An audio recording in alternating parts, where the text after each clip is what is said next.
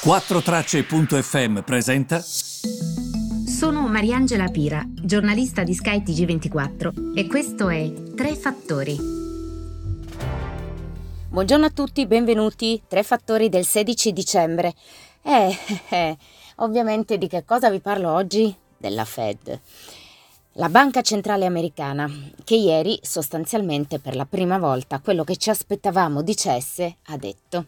Tra l'altro io ero fuori a una cena e um, mi ha fatto ridere perché io sono una molto presa dalla geopolitica, questo um, vorrei che fosse chiaro. E, um, e poi come sapete mi piace tantissimo insomma leggere i classici se dovessi mm, definire eh, chi sono, citerei uh, queste due cose. Um, però ieri per la prima volta, probabilmente perché appunto ne parlo talmente tanto che ovviamente volevo sapere che cosa accadeva, ero lì che aspettavo di capire che cosa accadesse eh, alla Fed. Ero proprio lì incuriosita. Era da tantissimo che non mi succedeva una cosa del genere. Ero lì che proprio cercavo di capire ma che cosa è successo, che cosa sarà successo, ehm, che cosa avrà deciso la Fed. Avevo veramente curiosità. E di fatto poi andando a leggere che cosa è accaduto, ehm, come vi dicevo, ovviamente eh, c'è stata mh, mm, una conferma rispetto a quello che noi pensavamo ovvero ehm, Powell ieri ha confermato che diminuirà gli acquisti eh, di ehm, titoli di Stato a livello mensile, li diminuirà da 90 a 60 eh, miliardi di dollari e evidentemente questo insomma eh, è stato recepito eh, bene dal mercato perché il mercato si aspettava che dicesse questo. Non è che ha cambiato in qualche modo traiettoria. E allora cerchiamo di capire insieme questa decisione. Qual è questa decisione? Ehm, Powell sostanzialmente mh, mm, fa capire che bisogna togliere il denaro dall'economia quando tu acquisti tanti titoli di Stato e sei la Fed, è ovvio che tu stai mettendo il denaro nell'economia.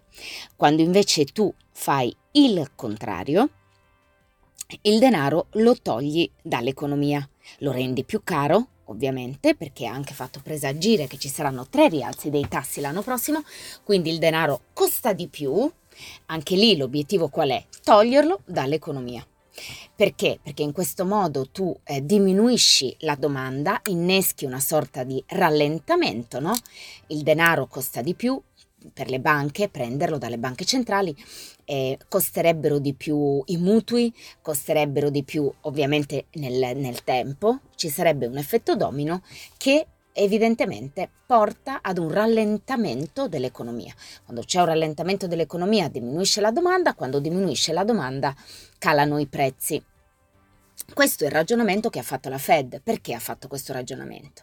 Perché l'inflazione è veramente alta, non si vedeva dal 1982, ehm, è un'inflazione con prezzi che si surriscaldano e che preoccupano, quindi quello secondo loro è il modo per diminuirli.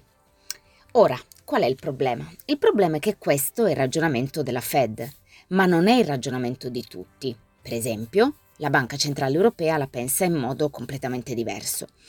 Che cosa dice sostanzialmente la Banca Centrale Europea?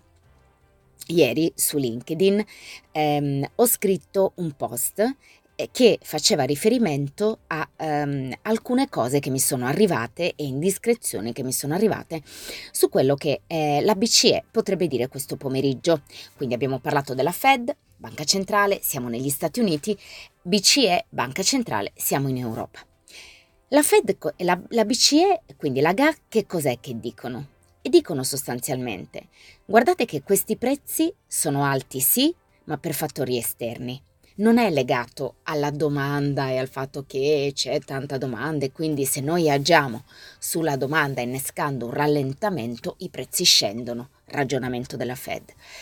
La BCE dice i prezzi sono così per fattori esterni, per una, strozz- una strozzatura dell'offerta, per il fatto che i prezzi dell'energia sono molto cari, per il fatto che Putin apre e chiude i rubinetti quando vuole, quindi questo eh, sta conducendo alla eh, situazione che noi vediamo in questo momento.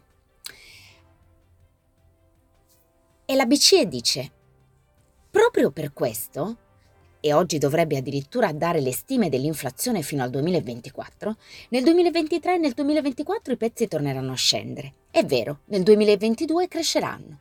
Ma se nel 2023 e 2024 torneranno a scendere, io perché dovrei alzare il costo del denaro e innescare io un rallentamento quando siamo in una situazione fragile da rallentamento in questo momento?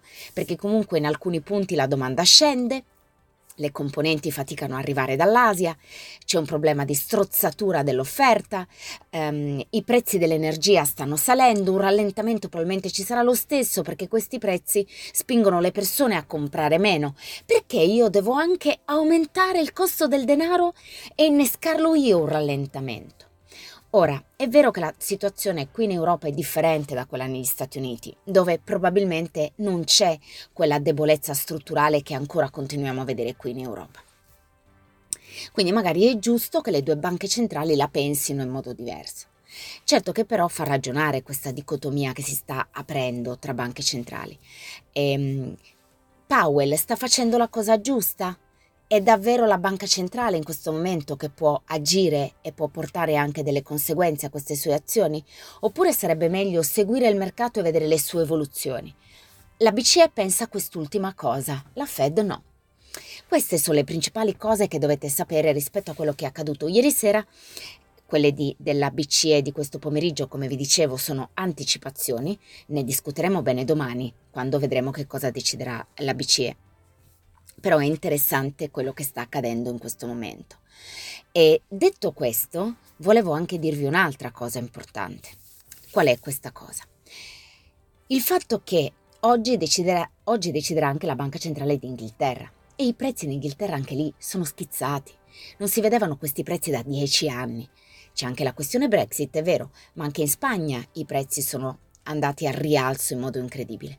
Quindi dobbiamo veramente vedere che cosa eh, succederà questo pomeriggio, quando entrambe prenderanno le loro decisioni e ce le comunicheranno.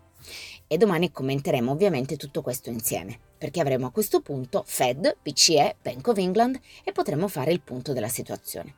La Cina addirittura il prossimo anno pensa di attuare quella che è una politica monetaria espansiva, per intenderci il contrario di quello che fa la Fed aumenti il tassi, la politica è aggressiva, restrittiva, perché il costo del denaro appunto è più elevato, abbassi i tassi e più invece espansiva. Questo è quello che sta accadendo in questo momento. Quindi eh, è interessante quello che accade in Cina, perché se la Cina invece fa il contrario rispetto a quello che fanno gli Stati Uniti, cioè immess- immette molto denaro nel mercato, il contrario di quello che sta facendo la Fed o che pensa di fare la Fed l'anno prossimo, questo è veramente molto interessante perché significa che la Cina eh, sta guardando invece a un rallentamento e quindi sta pensando a stoppare, dare uno stop a questo rallentamento, immettendo nuovo denaro sul mercato. L'anno prossimo sarà l'anno della tigre in Cina e forse lo ricorderete, ma tigri era il modo in cui venivano etichettati i mercati cinesi quando la Cina rappresentava ancora una grande opportunità e quando tutti guardavano la Cina come wow, investiamo sui mercati cinesi e venivano appunto eh, chiamati le tigri cinesi, i mercati cinesi, un altro tempo senza il Covid. Grazie dunque per avermi seguito e vi ritrovo domani.